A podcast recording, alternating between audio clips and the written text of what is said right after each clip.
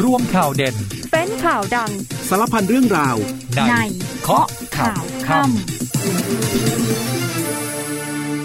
สวัสดีค่ะ 19นาฬิกา30 นาทีพบกับเคาะข่าวค่ำนะคะเจอกันวันนี้วันพุธที่ 29 มีนาคม 2566 ค่ะ วันนี้ติดตามข่าวสารกับดิฉันอัมพิกาชวนปรีชา เราจะกันเป็นประจำทุกวันไม่มีวันหยุดนะคะ ทุ่มครึ่งถึง 2 ทุ่มโดยประมาณผ่านทางสถานีวิทยุในเครือกองทัพบก อีกหนึ่งช่องทางคือผ่านทางเพจ Facebook เคาะข่าวค่ำค่ะ พิมพ์ภาษาไทยติดกันนะคะกดไลค์ กดแชร์ คอมเมนต์ ทักทายกันได้ อัปเดตกันหน่อยท้องที่ไหนสภาพอากาศเป็นอย่างไรบ้างนะคะ ค่าฝุ่น สีแดง สีส้ม หรือสีเขียว ถ้าพื้นที่ภาคใต้นี่เขียวๆอาจจะพอเป็นไม่ได้นะคะ แต่ว่าตั้งแต่ภาคกลางไล่ขึ้นไปจนถึงภาคเหนือ โดยเฉพาะอย่างยิ่งภาคเหนือตอนบน ส้มแทบจะไม่มีส่วนใหญ่มักจะเป็นแดง แดงจัดแดงเข้มซะด้วยนะคะ ยังคงต้องเตือนกันเรื่องของปัญหาฝุ่น PM 2.5 นะคะ ส่วนเมื่อช่วงเย็นที่ผ่านมาค่ะ ปตทบางจากมีการประกาศปรับขึ้นราคาน้ำมัน กลุ่มเบนซิน และดีเซลอีก 60 สตางค์ต่อลิตรนะคะกลุ่มเบนซิน แล้วก็โซฮอลอีก 60 สตางค์ต่อลิตร มีผลพรุ่งนี้ ส่วนดีเซลนั้นคงเดิม เท่ากับว่าตอนนี้ใครที่ขับรถอยู่แล้วกำลังจะกลับบ้านแวะเติมน้ำมันก่อนนะคะ เดี๋ยวพรุ่งนี้น้ำมันขึ้นวันนี้มีคำเตือนเรื่องของพายุฤดูร้อนหลายพื้นที่เมื่อคืนนี้ได้รับผลกระทบค่อนข้างแรงเลยทีเดียว และบางคนก็เห็นคลิปในพื้นที่ที่อำเภอชมพูนะคะ ที่ล่าสุดมีลมพัดแรงมาก แล้วก็กระจกหน้าต่างของโรงเรียนเนี่ยแตกพังลงมาเสียหายหมดเลย แล้วก็พูดถึงชาวสวนทุเรียนก็ได้รับผลกระทบด้วย บอกพรุ่งนี้กำลังจะตัดขายอยู่แล้วเชียวแม่พายุถล่มพัดลงมาทำให้ต้นมงต้นไม้ ทุเรียนต่างๆ ที่เตรียมจะตัดขายนี่หักโค่นลงมาหมดนะคะ เคยขายได้กิโลกรัมหนึ่งหลายร้อยก็ต้องเหลือแค่หลักสิบเท่านั้นเสียหายหมดค่ะเสียหายหนักมาก ส่วนความเคลื่อนไหวเรื่องของการเมืองวันนี้ก็มีนะคะโดยเฉพาะเรื่องที่เกี่ยวข้องกับการเลือกตั้ง เพราะว่าล่าสุดอย่างพรรคประชาธิปัตย์ก็ออกมายืนยัน ถึงแคนดิเดตนายกรัฐมนตรี เสนอชื่อเพียงแค่คนเดียวนะคะ ถึงแม้ว่าจริงๆแล้วตามโควต้าทุกพักเนี่ยเสนอได้ 3 แต่ว่าประชาธิปัตย์เสนอแค่ 1 คนเดียวเท่านั้นค่ะ ส่วนเพื่อไทยมีการจับตา รายชื่อแคนดิเดตนายกคนที่ 3 นอกเหนือจากคุณอุ้งอิง นางสาวแพทองทาน แล้วก็คุณเศรษฐาทวีสิน เช้าวันนี้ชื่อของคุณชัยเกษมมิติสิริถูกพูดถึงอยู่ในสปอตไลท์แล้วชาวเน็ตก็ทำงานไวมากค่ะ เข้าไป ค้นหาประวัติของท่านเข้าไปดูว่า ท่านเคยทำอะไรมาบ้าง ในรัฐบาลยุคไหน มีประวัติมีผลงานอะไรอย่างไรบ้าง เดากันไป คาดการณ์กันไปต่างๆนานาว่านี่คือแคนดิเดตนายกคนที่ 3 ของเพื่อไทยหรือไม่ เดี๋ยวก็คงจะมีคำเฉลยออกมานะคะ น่าจะรอประมาณช่วงวันที่ 4 เมษายนคงมีความชัดเจนมากยิ่งขึ้น ส่วนการประชุมครมสัปดาห์หน้าปกติแล้วประชุมช่วงเช้า แต่สัปดาห์หน้าพิเศษหน่อยค่ะ สัปดาห์หน้าอาจจะมีการเลื่อนการประชุมไป ไปเป็นช่วงบ่ายแทน เพื่อเปิดทางให้บรรดารัฐมนตรี สามารถไปสมัครสสแบบปาร์ตี้ลิสต์ได้ก็เป็นการอำนวยความสะดวก เดี๋ยวเราจะพักกันครู่เดียวแล้วช่วงหน้ากลับมาติดตามอัปเดตข่าวทั้งหมดนี้ค่ะ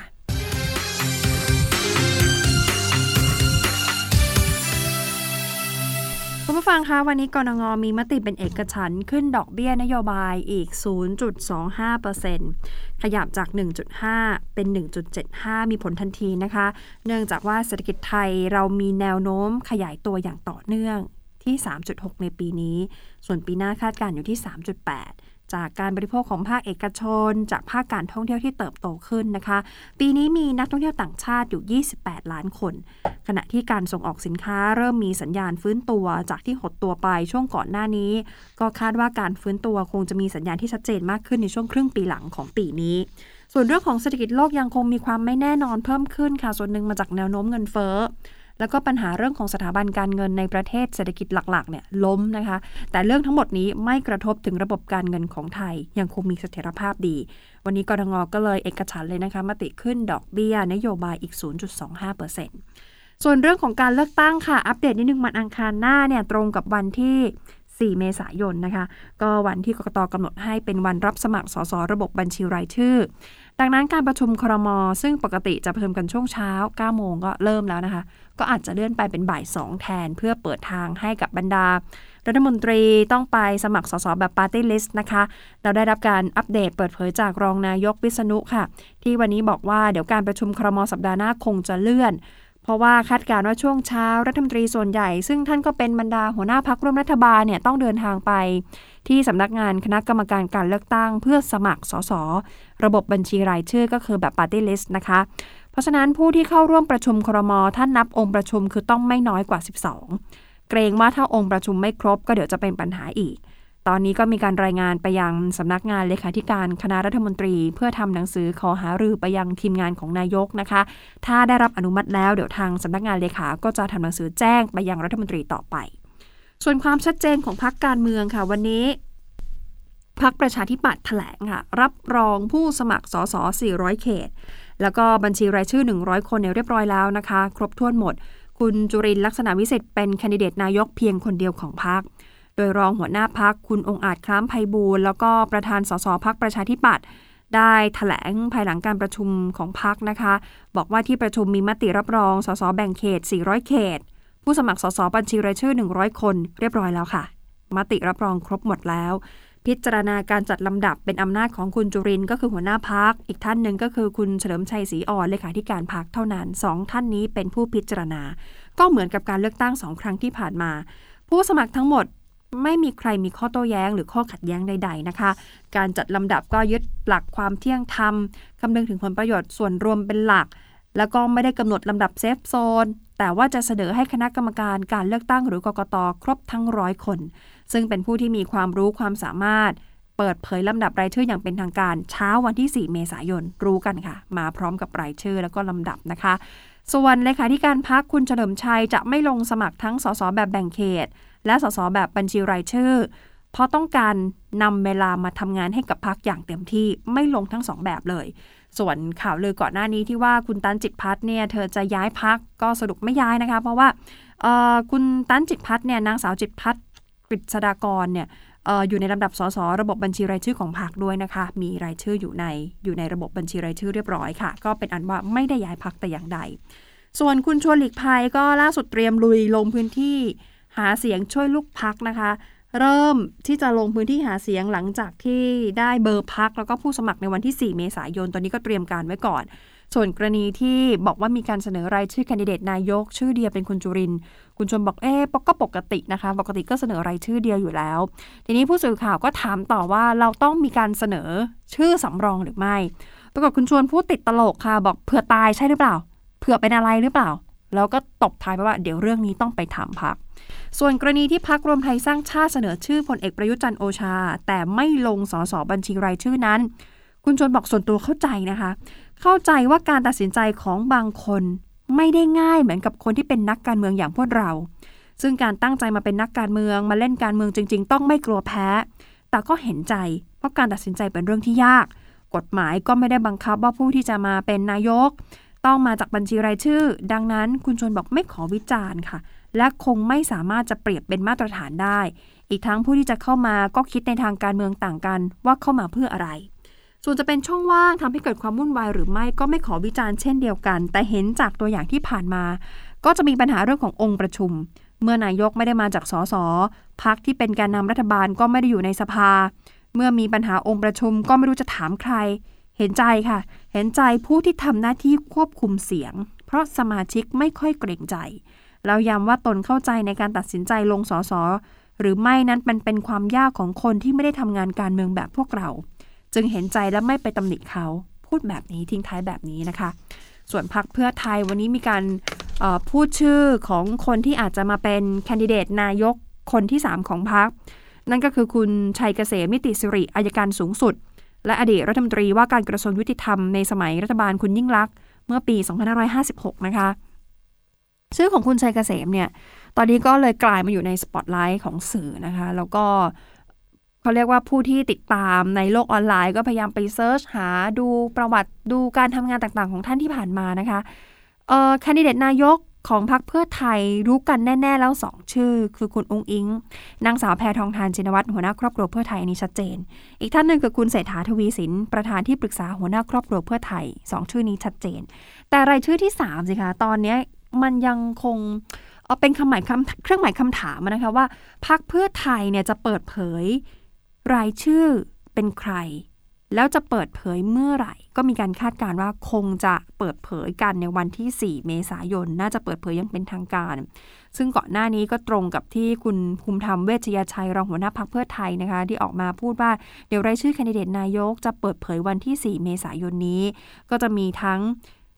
คนที่อยู่ใน บัญชีสสปาร์ตี้ลิสต์แล้วก็คนที่ไม่ได้อยู่ในสสปาร์ตี้ลิสต์ทีนี้หลายคนก็เลยไปตรวจสอบดูเพราะสองชื่อแรกเนี่ยชัดแล้วคุณอุ๊งอิ๊งกับคุณเศรษฐา ก็เลยไปตรวจดูว่าชื่อคุณชัยเกษม นิติสิริเนี่ยใช่ไหมอยู่ในรายชื่อหรือเปล่าก็พบว่าเป็นหนึ่งใน 100 รายชื่อที่อยู่ในบัญชีสสปาร์ตี้ลิสต์ของพรรคเพื่อไทยในการเลือกตั้งรอบนี้ด้วยนะคะ ก็เลยมีการเก็งข้อสอบกันว่าน่าจะเป็นชื่อนี้อย่างแน่นอน เดี๋ยววันที่ 4 เมษายนรู้กันค่ะ ส่วนพักชาติไทยพัฒนาวันนี้ มีการประชุมกรรมการบริหารพักนะคะ ก็มีการพิจารณาให้ความเห็นชอบรายชื่อผู้สมัคร ทั้งแบบแบ่งเขต แล้วก็แบบบัญชีรายชื่อนะคะเลขาธิการพักชาติไทยพัฒนาค่ะ คุณประพัฒน์โพธสุทนนะคะ ก็ออกมาเปิดเผย แล้วก็ถแถลงร่วมกันกับนายทะเบียนพักคุณพิสิทธิ์พิทยาพิทพิทยถากุลเจริญนะคะ ออกมาเปิดเผยว่าตอนนี้ ทางพักเนี่ยสามารถส่งสสเขตได้ 26 จังหวัด มีผู้สมัครทั้งหมด 50 เขต ตรวจคุณสมบัติครบถ้วนหมดแล้วค่ะ มั่นใจว่าได้สสมากกว่า 25 คนแน่นอน ตั้งเป้าตัวเลขไว้ที่ 25 คนนะคะ ส่วนผู้สมัครสสบัญชีรายชื่อ เป็นที่น่าพอใจค่ะ คาดว่าคะแนนปาร์ตี้เลสน่าจะได้ประมาณ1ล้าน5แสนเสียงถึง 2 ล้านเสียง เท่ากับว่าจะได้บัญชีสสบัญชีรายชื่อประมาณ 7-10 คน รายชื่อผู้สมัครสสแบบบัญชีรายชื่อลำดับที่ 1 ของพรรคแน่นอนค่ะ คุณวราวุฒิศิลปะอาชาหัวหน้าพักชาติไทยพัฒนาลำดับที่ 2 คุณชาติชาย พยุหนาวีชัยนะคะคนนี้เป็นทีมเศรษฐกิจลำดับที่ 3 คือคุณนิกรจำนงประธานคณะกรรมการนโยบายและยุทธศาสตร์ของพรรคนี่ก็คือเปิดเผยมาในส่วนของชาติไทยพัฒนา ในส่วนของกระทรวงการต่างประเทศก็มีการเตรียมความพร้อมเรื่องของการเลือกตั้งนะคะ มีการทยอยส่งหีบบัตรเลือกตั้ง คูหาเลือกตั้งไปยังต่างประเทศเพื่อเตรียมการเลือกตั้ง นอก ราชอาณาจักร ยอดลงทะเบียนตอนนี้อยู่ที่ 24,000 คน แล้วก็มีการพูดถึงตัวเลขที่มีการเลือกตั้งออนอกราชอาณาจักรเนี่ยเมื่อปี 2562 นะคะ คุณนรงบุญเสถียรระวง รองอธิบดีกรมการกงสุล พูดถึงความคืบหน้าค่ะ บอกว่าตอนนี้มีประชาชนมาลงทะเบียนใช้สิทธิ์เยอะนะคะ ถ้าย้อนไปเมื่อเทียบกับปี 62 มีคนมาลงทะเบียนใช้สิทธิ์ 119,000 คน รอบนี้ พิ่งเปิดเองค่ะ ก็มีคนมาลงทะเบียนแล้วกว่า 20,000 คน ยอดนับถึงเมื่อวานเนี่ย24,005 คน มากที่สุดอยู่ที่ออสเตรเลียค่ะ 3,063 คน รองลงมาก็คือสหรัฐ 2,673 คน หลังจากนั้นก็เป็นสหราชอาณาจักร ญี่ปุ่น เยอรมนีสำหรับคนไทยที่อยู่ในต่างประเทศก็ประสงค์ที่จะลงทะเบียนสามารถใช้บัตรประชาชนถึงหมดอายุก็ใช้ได้นะคะ หนังสือเดินทางพาสปอร์ตหมดอายุก็ใช้ได้ค่ะ นำไปลงทะเบียนด้วยตนเองหรือส่งทางไปรษณีย์หรือสแกนแล้วส่งเป็นอีเมลไปที่สถานทูตหรือสถานกงศุลหรือมอบหมายผู้แทนทำได้หมดนะคะ สะดวกมากมีหลากหลายช่องทาง เรื่องของการจัดการเลือกตั้ง นอกราชอาณาจักรก็จะมีทั้งแบบคูหาเลือกตั้ง หรือแบบส่งทางไปรษณีย์หรือออกโมบายยูนิตไปจัดเลือกตั้ง ก็เดี๋ยวขึ้นอยู่กับสภาพแวดล้อมแต่ละประเทศนะคะ ซึ่งการจัดให้เลือกตั้งนอกราชอาณาจักรก็อยู่ในช่วง 24 เมษายนจนถึง 5 พฤษภาคม หน่วยงานที่เกี่ยวข้องก็มีการประชุมดูแลกันอยู่ใกล้ชิด เป็นการประชุม 4 ฝ่าย ระหว่างกระทรวงการต่างประเทศ ผู้แทนกกต กระทรวงมหาดไทย แล้วก็บริษัทไปรษณีย์ไทย จับมือกันทำงานค่ะ ซึ่งทางกระทรวงการต่างประเทศก็ยืนยันว่า เดี๋ยวจะมีระบบติดตามภายใน เพื่อให้การดำเนินการเป็นไปตามกรอบเวลาที่กำหนดด้วยนะคะ เดี๋ยวช่วงนี้เราจะพักเรื่องการเมืองกันนิดนึงค่ะ ไปฟังภารกิจทหารกันก่อน แล้วช่วงหน้ากลับมาติดตามมีอีกหลายเรื่องเลย โดยเฉพาะอย่างยิ่งเงิน 6 ล้านเจ้าปัญหาค่ะ กองทัพบกใส่ใจในการเสริมเพิ่มประสิทธิภาพให้กำลังพล และพร้อมสนับสนุนในทุกภารกิจ เพื่อช่วยเหลือดูแลประชาชน เริ่มกันที่กองพลพัฒนาที่ 4 เลี้ยงอาหารมื้อพิเศษตามโอกาส เพื่อเป็นขวัญกำลังใจแก่น้องทหารกองประจำการ ตามนโยบายของกองทัพบกที่ใส่ใจในการดูแลคุณภาพชีวิตของกำลังพล รมการทหารช่างอบรมวิชาชีพให้ทหารกองประจำการจำนวน 117 นาย ใน 8 วิชา อาทิงานเชื่อมไฟฟ้า ซ่อมบำรุงเครื่องปรับอากาศ ซ่อมรถจักรยานยนต์ ซ่อมสีรถยนต์ ออกแบบป้าย โปรแกรม Photoshop ควบคุมอุปกรณ์ไฟฟ้าด้วยสมองกลฝังตัว และตัดผมชาย ณ วิทยาลัยสารพัดช่างราชบุรี หวังนำไปใช้ประโยชน์หลังปลดประจำการ มณฑลทหารบกที่ 12 ฝึกวิชาชีพ หลักสูตรช่างซ่อมเครื่องยนต์เล็ก และช่างซ่อมเครื่องปรับอากาศ เพื่อเพิ่มความรู้ด้านวิชาชีพให้กับทหารกองประจำการ ก่อนปลดประจำการ ณ วิทยาลัยการอาชีพปราจีนบุรี อำเภอเมือง จังหวัดปราจีนบุรี กองทัพภาคที่ 2 มอบบ้านให้กับกำลังพลตามโครงการสร้างบ้านช่วยเหลือครอบครัวทหารกองประจำการ ณ บ้านเลขที่ 203 หมู่ 16 ตำบลบุ่งอำเภอเมือง จังหวัดอำนาจเจริญ พร้อมกับมอบเครื่องอุปโภคบริโภคเพื่อยกระดับความเป็นอยู่ให้ดีขึ้น กองกำลังผาเมืองจัดกำลังพลจิตอาสาพระราชทาน 904 นำรถบรรทุกน้ำพ่นละอองน้ำในเขตชุมชนอำเภอแม่สายจังหวัดเชียงราย เพิ่มความชุ่มชื้นช่วยลดฝุ่น PM 2.5กำลังพลศูนย์บรรเทาสาธารณภัยมณฑลทหารบกที่ 12 ร่วมกับส่วนราชการในพื้นที่ดับไฟป่า พร้อมทำแนวกันไฟป้องกันไฟลุกลาม ณบริเวณเขาเพิ่มอำเภอบ้านนาจังหวัดนครนายก มทบ 11จีดพ่นละอองน้ำล้างถนน เพื่อช่วยลดค่าฝุ่น PM 2.5 ที่ส่งผลกระทบต่อสุขภาพของประชาชน ณ สวนพญาไทพิรมจนถึงถนนพระราม 6 ซอย 30 เขตพญาไทกรุงเทพมหานครปิดท้ายกันที่กองพลที่หนึ่งรักษาพระองค์จัดกำลังพลจิตอาสา ร่วมกันทำความสะอาดตัดแต่งต้นไม้ และตักขยะในลำคลอง ณวัดหนังราชวรวิหาร แขวงบางค้อเขตจอมทองกรุงเทพมหานคร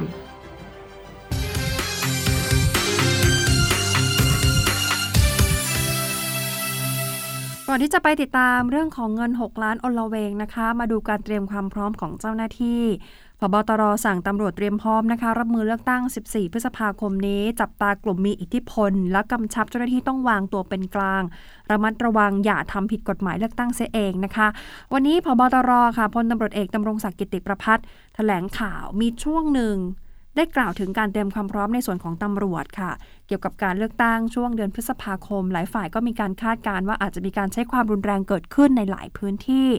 โดยพบตรบอกตอนนี้สั่งการไปยังทุกกองบัญชาการให้ตรวจสอบหาข้อมูล เจาะลึกเป็นรายจังหวัด เจาะลึกเป็นรายพื้นที่ย่อยแล้วนำมาประเมินความเสี่ยงเพื่อจับตา ความเคลื่อนไหวของกลุ่มผู้มีอิทธิพล แล้วก็การใช้ความรุนแรงต่างๆนะคะ นอกเหนือจากนี้ก็จะมีการจัดตั้งศูนย์ปฏิบัติการเพื่อติดตามความรุนแรงในการเลือกตั้ง และการทำผิดกฎหมายอย่างใกล้ชิดด้วย ขยับมาที่เรื่องของเงิน 6 ล้าน6ล้านอลเวงตอนนี้กลับไปอยู่ที่ใครต้องติดตามต่อหลังจากที่ทางโรงพยาบาลมอบคืนให้กับคุณชูวิทย์แล้วนะคะ เงินที่คุณชูวิทย์บริจาคไปโรงพยาบาล ทั้งศิริราชทั้งธรรมศาสตร์ก็ตีเช็คค่ะแล้วก็คืนคุณชูวิทย์เรียบร้อยแล้วถุงเงิน 6 ล้านที่เกี่ยวข้องกับคุณชูวิทย์วันนี้เนี่ย คุณสันทนาประยุนรัฐอดีต นายตำรวจสันติบาลเดินทางติดต่อเข้าพบพลตำรวจโทจิรภพภูริเดชที่กองบัญชาการตำรวจสอบสวนกลาง บอกเงินที่ถูกนำไปมอบให้คุณชูวิทย์ไม่ใช่เงินของสารวัตรสัวตามที่เป็นข่าว แต่เป็นเงินของนายออสนายออสเป็นผู้นำเงินมามอบให้คุณชูวิทย์เพื่อนำไปทำบุญ แต่นายออสมีความเชื่อมโยงถึงกลุ่มทุน สถานบริการอาบอบนวด ย่านรัชดา เป็นการสร้างความสัมพันธ์ที่ดีกับคุณชูวิทย์ ตามภาพที่เห็นมีนายพลเปียก อดีตนายตำรวจตามที่เคยมีข่าวทางสื่อไปแล้ว นั่นเป็นภาพเก่าค่ะ คุณสันทนาบอกนั่นเป็นภาพเก่าตั้งแต่ 30 มีนาคมปี 65 ตอนนั้นที่มีการนำเงินไปมอบให้คุณชูวิทย์คุณชูวิทย์ไม่ได้อยู่รับ ก่อนที่จะนำมามอบให้ใหม่ภายหลังเมื่อวันที่ 3 กุมภาพันธ์ที่ผ่านมา ส่วนเหตุผลที่คุณชูวิทย์สมอ้างว่าเป็นเงินของสารวัตรนั้น คุณสันทนาบอกไม่ทราบว่าเป็นเพราะเหตุใด แต่เชื่อว่าอาจจะเป็นการปกปิดที่มาของเงิน และขอยืนยันว่ารองเลขาธิการปปงที่ถูกคุณอัจฉริยะ กล่าวหาว่าเป็นผู้ที่เกี่ยวข้องนั้นไม่เป็นความจริงแต่อย่างใด คุณสันทนายังกล่าวต่ออีกนะคะ บอกว่าตนมาติดตามความคืบหน้า ในคดีที่เคยแจ้งความเอาไว้ แจ้งเบาะแสเพื่อเอาผิดสารวัตรซัวที่พบความเชื่อมโยงกับเว็บพนันออนไลน์ จากที่ผ่านมาเคยมีคนสนิทของสารวัตรซัวแชทมาคุยกับตน เพื่อขอเคลียร์ไม่ให้เปิดโปงการทำธุรกิจเว็บพนันคุณสันธนะยังกล่าวเพิ่มเติมค่ะ ส่วนว่า ประเด็นที่ศาลอาญารับฟ้องคดีหมิ่นประมาทคุณชูวิทย์กล่าวหาว่าโรงแรมเดวิสเป็นแหล่งมั่วสุมยาเสพติด นัดตรวจหลักฐานวันที่ 15 พฤษภาคมนี้ คุณสันทนาบอกตนไม่กังวลอะไรใด ๆ ทั้งสิ้นนะคะ มองว่าเรื่องนี้เป็นเรื่องที่ดี ที่จะได้ตั้งตัวเพื่อสู้คดี เนื่องจากพนักงานสอบสวนที่ทำคดี มีการรวบรวมพยานหลักฐานเท็จ มากล่าวหาตัวเอง ยืนยันว่าตนมีหลักฐานที่จะใช้ยืนยันได้ในชั้นศาลเป็นคลิปจากมือถือค่ะ มีอยู่ 3 เครื่อง สามารถระบุภาพได้ ระบุเสียงได้ ระบุเวลาที่เกิดเหตุได้อย่างชัดเจน แล้วท้าคุณชูวิทย์บอกเดิมพันไหม100ล้านบาท ถ้าตัวเองชนะคดีในชั้นศาลขอ100ล้านบาท แล้วตัวคุณทนายอนันตชัย ก็ต้องคืนตัวทนายความทันที แล้วถ้าตนแพ้คดี ตนจะขอหายจากวงการนี้ทันทีเหมือนกัน มีการท้าพนันกันเกิดขึ้นนะคะ นี่ต้นต่อมาจากเงิน 6 ล้านบาท ตอนนี้ลามไปเป็น 100 ล้านบาทแล้วนะคะ มีการท้าทายกัน ส่วนใครที่เห็นภาพก่อนหน้านี้ค่ะ มีคนมือบอลนะคะ เอาสีไปพ่นที่กำแพงวัดพระแก้ว วันนี้ผู้บัญชาการทหารบกท่านออกมาตำหนิค่ะ บอกถ้าเป็นคนดีๆ คนปกติเขาไม่ทำกันนะคะ แล้วก็ย้ำว่าบ้านเมืองมีคือมีแปร แล้วนั่นก็เป็นสถานที่ศักดิ์สิทธิ์ด้วย วันนี้พลเอกนรงพันธ์จิตแก้วแท้ผู้บัญชาการทหารบก กล่าวถึงเหตุการณ์ พ่นสีกำแพงวัดพระแก้ว บอกใครทำผิดก็ว่าไปตามกฎหมายค่ะ เจ้าหน้าที่ทุกส่วนที่เกี่ยวข้องไม่ว่าจะกฎหมายใดก็ตาม กฎหมาย โบราณสถานก็ต้องว่ากันไป ถามว่าจะเกิดพฤติกรรมเลียนแบบไหมเรื่องนี้ทางผู้บัญชาการทหารบกบอกแล้วแต่ค่ะ ความคิดมันห้ามกันไม่ได้ ทุกอย่างก็เป็นไปตามกฎหมาย บ้านเมืองมีคือมีแปร สถานที่นั้นเป็นสิ่งศักดิ์สิทธิ์ทำไปก็ต้องสนใจความรู้สึก สนใจเรื่องของแรงศรัทธา ความรักของคนไทยที่มีต่อสถานที่นั้นๆ ด้วย เป็นเรื่องของคนส่วนใหญ่ที่ต้องคิดว่าใครดี ใครไม่ดีใครถูกใครผิด ในฐานะที่เป็นทหารของพระราชาและปกป้องสถาบัน เรื่องนี้เป็นเรื่องของรัฐธรรมนูญ เรามีสถาบันหลัก ตามกฎหมายเราก็มี เราก็ต้องปกป้องคุ้มครองสถาบันหลักอยู่แล้ว ส่วนอยู่ในอำนาจหน้าที่ขอบเขตแค่ไหนก็ทำตามขอบเขตตามนั้น ถามว่าต้องมีการดูแลพื้นที่โดยรอบพระบรมมหาราชวังเพิ่มขึ้นหรือไม่ ท่านก็ตอบว่ามีการดูแลอยู่แล้วนะคะ ทุกฝ่ายก็ต้องช่วยกันระมัดระวังกันให้มากขึ้น โดยเฉพาะอย่างยิ่งประชาชนคนไทยค่ะ ท่านบอกว่าคนไทยเนี่ยส่วนใหญ่มีความเคารพรักศรัทธา ในสิ่งที่บรรพชนสร้างขึ้นมา โดยเฉพาะเป็นสถานที่ศักดิ์สิทธิ์ ประชาชนก็ต้องช่วยกัน เมื่อถามว่าในบริเวณดังกล่าวเป็นเขตพระราชฐาน จะต้องมีทหารไปช่วยดูแลหรือไม่ เรื่องนี้พลเอกนรงพันธ์บอกว่าทหารมีอยู่แล้วนะคะ แล้วทหารก็ดูแลอยู่แล้วด้วย เรารักษาความปลอดภัยในพระบรมมหาราชวังอยู่แล้ว เรามีกองรักษาการอยู่แล้วในสถานที่สำคัญต่างๆ ผู้บัญชาการทหารบกบอกว่าคงไม่มีใครคาดคิดละค่ะ เพราะถ้าเป็นคนดีคนปกติ เขาไม่ทำกันแบบนี้ค่ะ ใครจะเอาสีไปพ่นกำแพงวัดพระแก้วไม่มีหรอกค่ะ ไม่ต้องคิดอะไรมากเบื้องต้นอย่างแรกเลยทำได้อย่างไรกับกำแพงของวัด ทำได้อย่างไรกับสิ่งศักดิ์สิทธิ์คู่บ้านคู่เมือง ง่าย ๆ ค่ะชัดเจนเลย เมื่อถามว่าได้ดูการดีเบตของพรรคการเมืองต่างๆ หรือไม่พลเอกนรงพันธ์บอกว่าก็เป็นเรื่องนโยบายของพรรคการเมือง ตนเป็นข้าราชการทหารก็ทำหน้าที่ของตน ทหารก็ทำหน้าที่ของตัวเอง ตามที่รัฐธรรมนูญและกฎหมายกำหนด ท่านพูดไว้แบบนี้นะคะ ส่วนเรื่องของพายุฤดูร้อนเตือนกันหน่อยค่ะ เราพูดกันตั้งแต่ช่วงต้นของรายการว่าเมื่อวานนี้เนี่ยอิทธิพลของพายุฤดูร้อนแหมพัดถล่มเป็นพายุสมชื่อจริง ๆ ที่พูดกันไปช่วงต้นบอกที่อำเภอสีชมพู หลายคนก็งงว่าที่ไหนอยู่ที่ขอนแก่นนะคะ แล้วบางคนเห็นภาพแล้วบอกโหแรงขนาดนั้นนึกว่าภาพตัดต่อ ภาพจริงนะคะ ภาพจริงของจริงนะคะ มีรายงานว่าพายุฝนและลมกระโชกแรงทำให้ผนังอาคารโรงเรียน ซึ่งเป็นผนังกระจกแตกค่ะ ส่วนที่จันทบุรีมีรายงานว่าต้นทุเรียนหลายสวนเลยล้ม ล้มจากแรงลมเนี่ยแหละค่ะ เกษตรกรก็เลยได้รับความเสียหาย เพราะเขาบอกว่าบางสวนจะตัดขายอยู่แล้วนะคะ วันพรุ่งนี้ปรากฏว่าเมื่อคืนไปเจอแรงลมเข้าให้ค่ะ กลายเป็นว่าเงินที่กำลังจะได้เนี่ยหายไปในพริบตา ตอนนี้สิ่งนี้ทำได้อย่างเดียว ต้องไปให้คนงาน ตัดทุเรียนที่ร่วงหล่นตัดเสร็จเรียบร้อยเอาไปขายให้กับพ่อค้าที่รับซื้อเอาไปทำไอศครีมได้อย่างเดียวเท่านั้นค่ะ ราคาไม่ต้องพูดถึงนะคะลดหวบเลยค่ะ กิโลกรัมละ 15 บาทถึง 20 บาทเท่านั้น จากหลักร้อยหลักพันเนี่ยเหลือแค่หลักสิบค่ะ เห็นใจน่าเห็นใจชาวสวนมากนะคะ ก็พายุมาเนี่ยไม่ทันตั้งตัวเลยค่ะ จะเก็บจะช่วยจะดามจะป้องกันอะไรมันก็ไม่ทันแล้วนะคะ ความรุนแรงมันระดับพายุเลย แล้วก็มาแรงจริง ๆ ส่วนเรื่องของฝุ่นหลายคนก็บอกพายุฤดูร้อนมาช่วงนี้ ถ้ามีฝนมาคงจะช่วยเรื่องของฝุ่นไปได้บ้าง ปรากฏว่าหลังจากที่นายก มีการกำชับในที่ประชุมคอรมอให้เร่งแก้ปัญหา หลายฝ่ายก็ตื่นตัวมากยิ่งขึ้นนะคะ ค่าฝุ่น PM 2.5 เมื่อวานนี้เนี่ย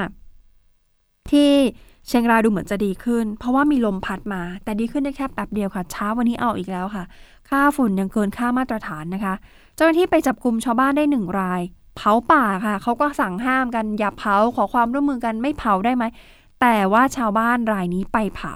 แล้วพอจับได้สารภาพบอกเผา เพื่อที่จะเอารังต่อไปรับประทาน แต่ไฟเกิดลุกลาม นี่อยู่ในเขตป่าสงวนแห่งชาติป่าดอยบ่อตำบลแม่ยาวอำเภอเมืองนะคะทำกันแบบนี้อุตสาห์ขอความร่วมมือ ซึ่งวันนี้มีอีกหนึ่งความเคลื่อนไหวเกี่ยวกับ PM 2.5 ก็คือ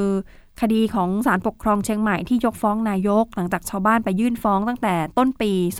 2566 กรณีไม่ได้สั่งการให้แก้ปัญหาผลกระทบจากมลพิษฝุ่นควัน PM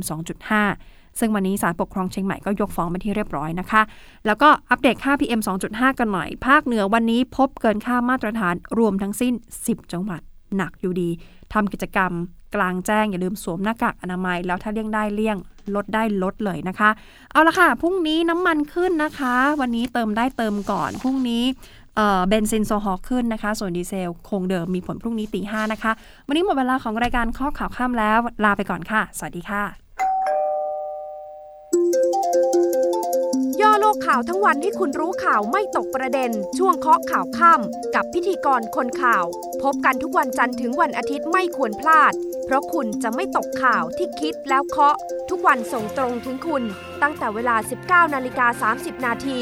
ถึง 20นาฬิกาโดยประมาณ ทางสถานีวิทยุในเครือกองทัพบบก